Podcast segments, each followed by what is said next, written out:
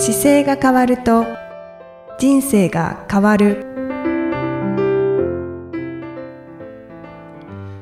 こんにちは。姿勢治療科の中野孝明です。この番組では体の姿勢と生きる姿勢より豊かに人生を生きるための姿勢力についてお話しさせていただいてます。今回もいきさんよろしくお願いします。こんにちは、生きみえです。よろしくお願いいたします。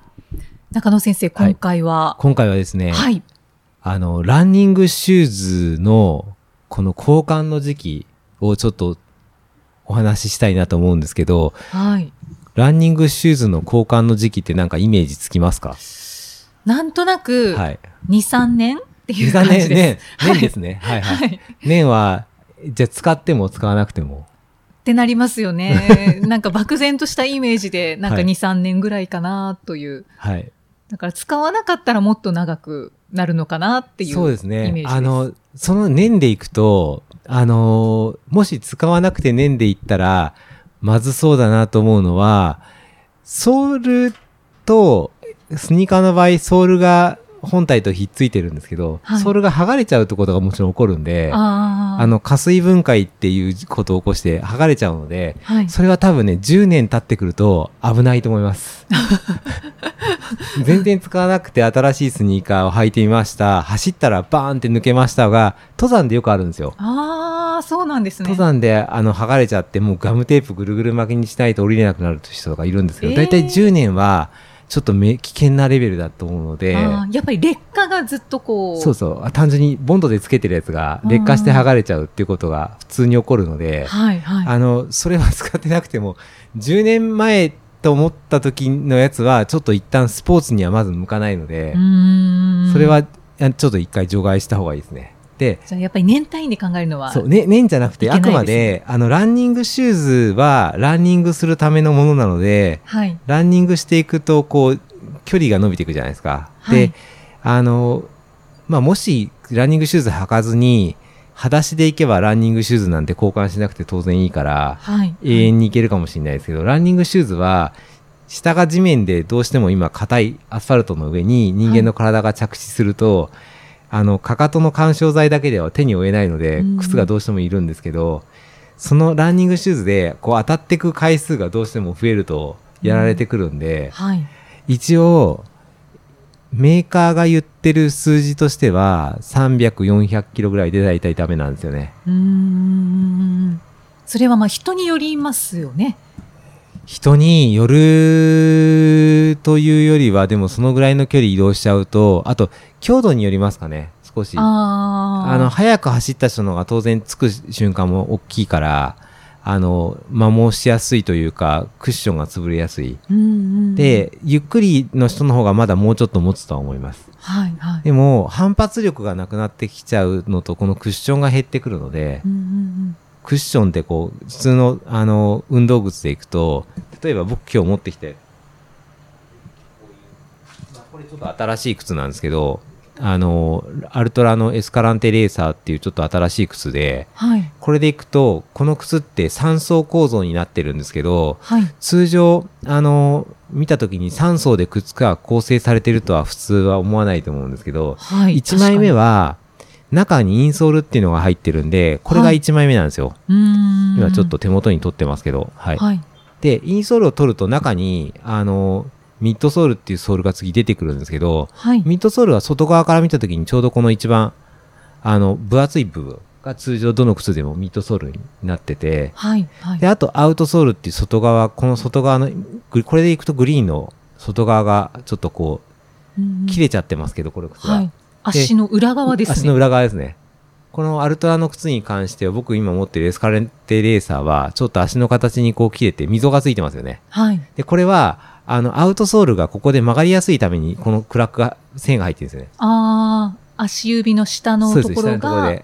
曲がりやすい曲がりやすくなるために。で、こういう動きを通常してくるんで、うーんでもこれが一枚物のものだとアウトソールが全部ベタってついてます。あ、ははいい、はい、はい。っていう形なんですけど、この真ん中のミッドソールが先に下っちゃうんですよ。外側の例えばかかとが減ってきたりとか、あの、まあ、インソールはちょっと見えないですけど、はい。つま先が穴開いたりとか、見た目の時に下っちゃう靴っていうのは結構あるんですけど。見た目よりもミッドソールが使ってくると、この真ん中がもう死んできちゃうので、吸収しなくなっちゃうんです。ミッドソールが一番の干渉剤のところそうです。一番干渉渉剤です。あで、今ちょっとこの動画見てる方だと、これが新しい靴になっていて、僕横からつま先と親指側からこう押した時に、あはい。あの、曲がりにくいじゃないですか。あ、そうですうねん。ちょうど足先のあの親指の下ぐらいのところで曲がるようにはできてるんですけど、はい。これ返ってきてるっていう状態なんですけど、これが、長く使ってくると、これ、はいあの、み僕の使ってた同じエスカランテレーサーでもう中ないんですけど、はい。同じ靴なんですよ。これ同じテンションでいくと、すごい曲がりますね。同じ力でいった時に下がっちゃうんですよ。もうこれがもうミッドソールが死んじゃってる。状態というか、使え、まあ、あの、ランニングするのには、あの、弱ってるから、レースとかでは僕これ使わないですけど、まあ、うんあの、あ街の中歩くだけならもちろん使えますよ。はい。なので、あの、ランニングシューズとしての寿命は終わってるので、ウォーキングシューズに格下げするっていう感じの使い方をしてます。あ、はい、はいはい。こんなに違うんですよね。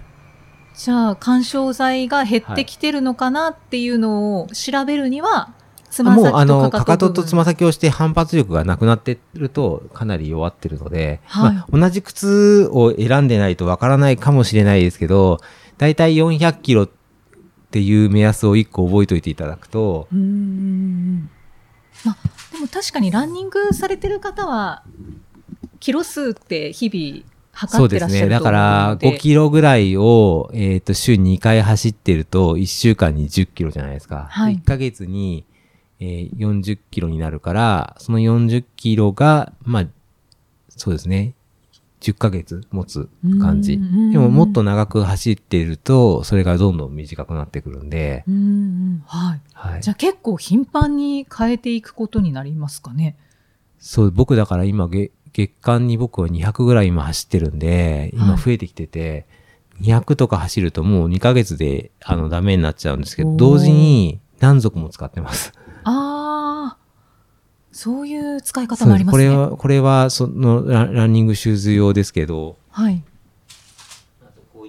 これなんかはトレランの、トレランも兼ねられるランニングシューズで、アルトラのアウトロードってやつなんですけど、それなんかも使うけど、これも新しいからまだこれ全然ここは全然曲がらないですね。曲がってこないですよね。はいこれが使ってくると弱ってきて真ん中が曲がり出してくるんで、うーん見た目じゃないんですね。そう、見た目じゃないんですよ。だから、すり減ってくるのかなっていうイメージがああったんですけど。もちろんあの、すり減ってきて、僕もそう、ランニングしてなかった時は、すり減った状態を、こう、確認してもらって、足の裏で歩き方見ましょうとかってよく言ってたんですけど、はい足、そこまでいかない段階で結構下るのでうー、んなので、思ってるより早いんですよね。本当ですね、はい。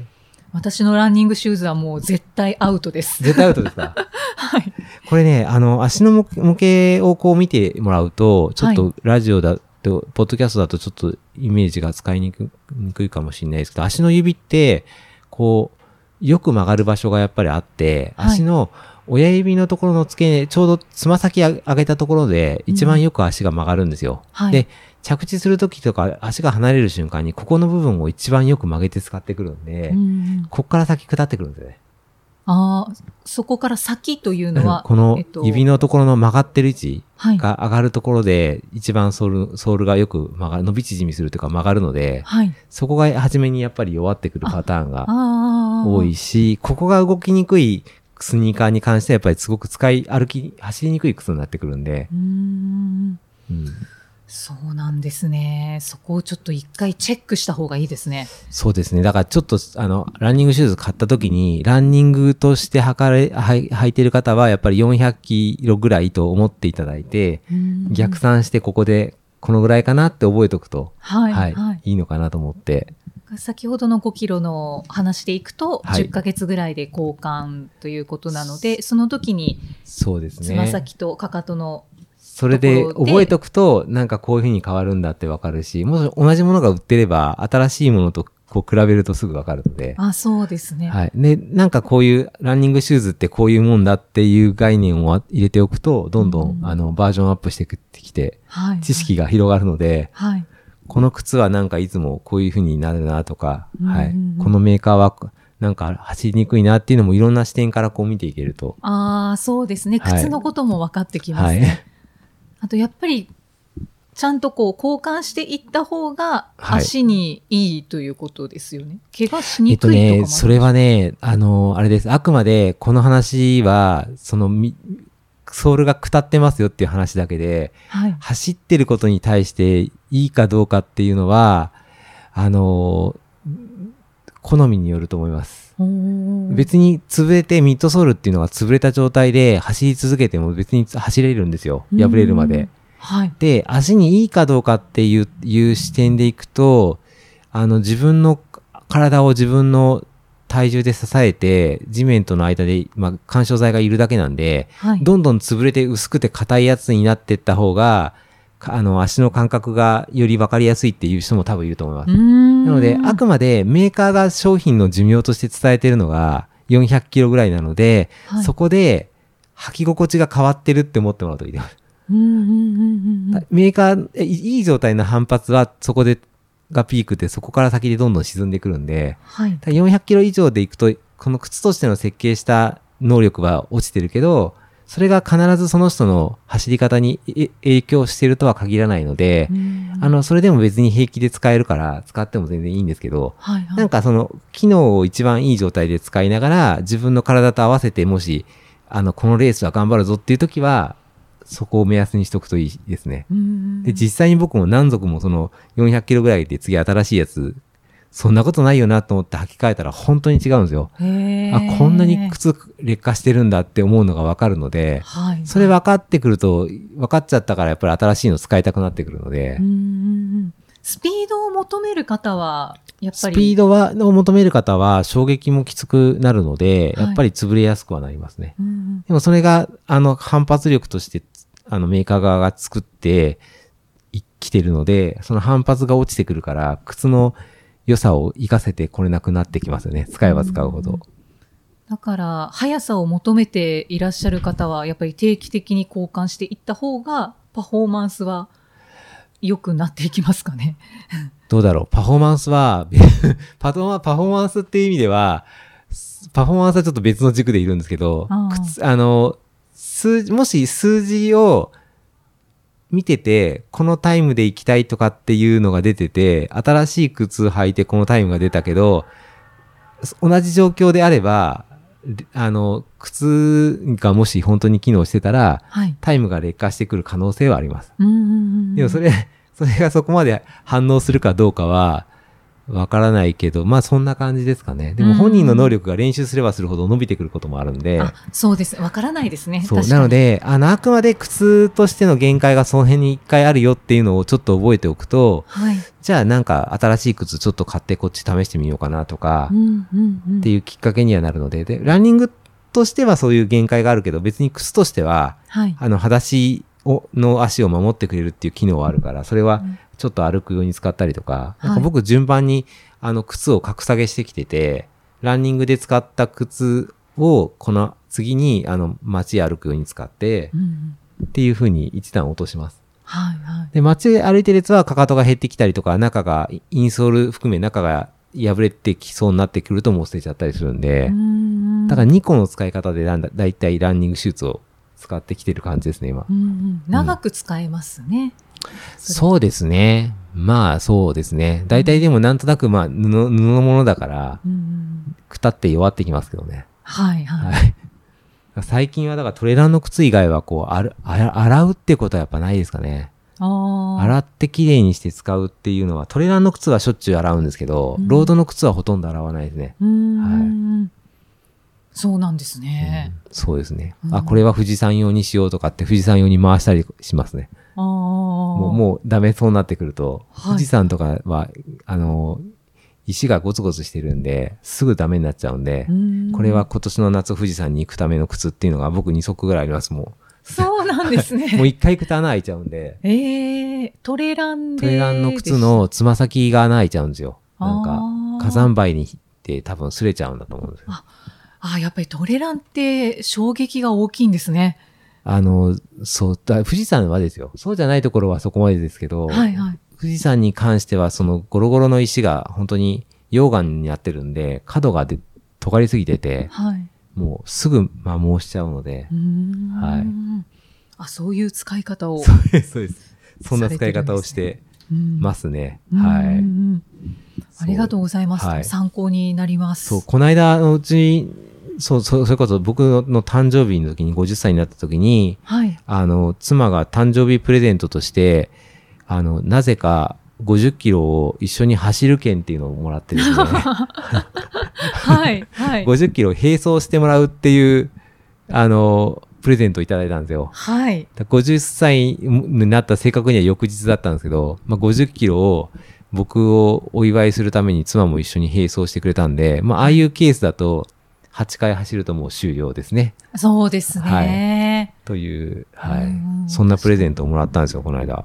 というか、奥様が50キロ走れるっていうのがもう、いや僕もすごいなと。あの、まさか走れるようになってるとは思ってなかったので、あの、まあ、本人ももちろんそうですけど、あ、僕が山手線一周をやっている時に、あれをいつかやってみたいとは思ってたらしいんですよう。ん、で、25キロぐらいまでは一度その2週間前に港区を一周して走ったんで、はい。で、やってみたいなっていう気持ちはあったらしいんですけど、うん。実際にこう、どこで、まあ、でやめになるかわかんなくて、で、僕も一緒に二人で走っていきながら、あーなんか弱ってきたなと思ったりするのもあって、ロングになると食事したりするタイミングが、うん。まあ一人一人違うので、あ、ここで弱ってくるんだとかっていうのが分かって、で、食事したら元気になったりとかっていうのを繰り返しながら、本当に朝10時からはい。最後7時半かな、8時近い時間まで、山手線一周では足らなくて、プラス10キロ走って、うん50キロになったっていう感じで、プレゼントをいただきました。た。すごい。その本当に去年の2023年の4月から週1回6キロ、水曜飛脚っていう形で走り始めただけだったんですけどね、それ積み上げてきたら、結果的には秋口から急激に走れるようになってきて、はい。それで、今回の50キロに至るので、本当にだから、人って走る動物なんだなと思いながら、うんはい。いや、継続は力なりで。もう、そうです。治療、治療室では本当に、千春さんが走っちゃったおかげで、はい。私も走ってみたいっていう方がかなり増えてきて、女性の方ですか？もう女性の方も男性の方も、もう、お、普段走ってない方まで大笑いされて、そうですね。もうなんか、は走りたい人たちで溢れる場所に変わってきてますね。今すごい、すごい。はい。そのぐいいですねそのぐらいだから、僕も走れなかったんですけど、やっぱりもう11年ぐらい経ったんで、やっぱり本当に目の前で見てる走ってなかった方が、こんなに走れるようになるんだっていうのを身近に感じると、ちょっとやってみようかなってやっぱり思っていただけるんだなと思って、うん、本当ですね。はだから、水曜飛脚にも皆様ぜひ、あそうですね。なんごか、参加くださいそうこれ繰り返していくと今度東海道53次みたいなああいう時にかなりいろんな方が走れるようになって参加してくれるのかなと思ったり、はい本、当ですね。、はいしてます。やー、はい素晴らしい。ね、もう本当になんか姿勢が変わると人生が変わるっていう感じだなと思ってます。本当ですね。もうまさしくです。はい。はい。今回はちょっとランニングシューズの寿命についてでしたけど、はい。はいぜひ、イキさんもじゃあ新しい靴をそうですね。交換 新調しなきゃ。交換してみて。それで変えてみて、はあの、同じことすると全然違いますよ、やっぱり。ああそうですよね。こういうこと。かってわかるので、はいはいぜひまた新しいのを探してみてください。はい。はい。アルトラを買います。はい、ありがとうございます。またじゃあ次回もイキさんとお送りしていきたいと思います。ありがとうございましたあ。りがとうございました。この番組では姿勢や体についてのご質問そしてご感想をお待ちしております。ご質問とともに年齢体重身長性別をご記入の上中野生態東京青山のホームページにありますお問い合わせフォームからお送りください。体を見直す時間は人生を見直す時間である。姿勢治療科の中野孝明でした。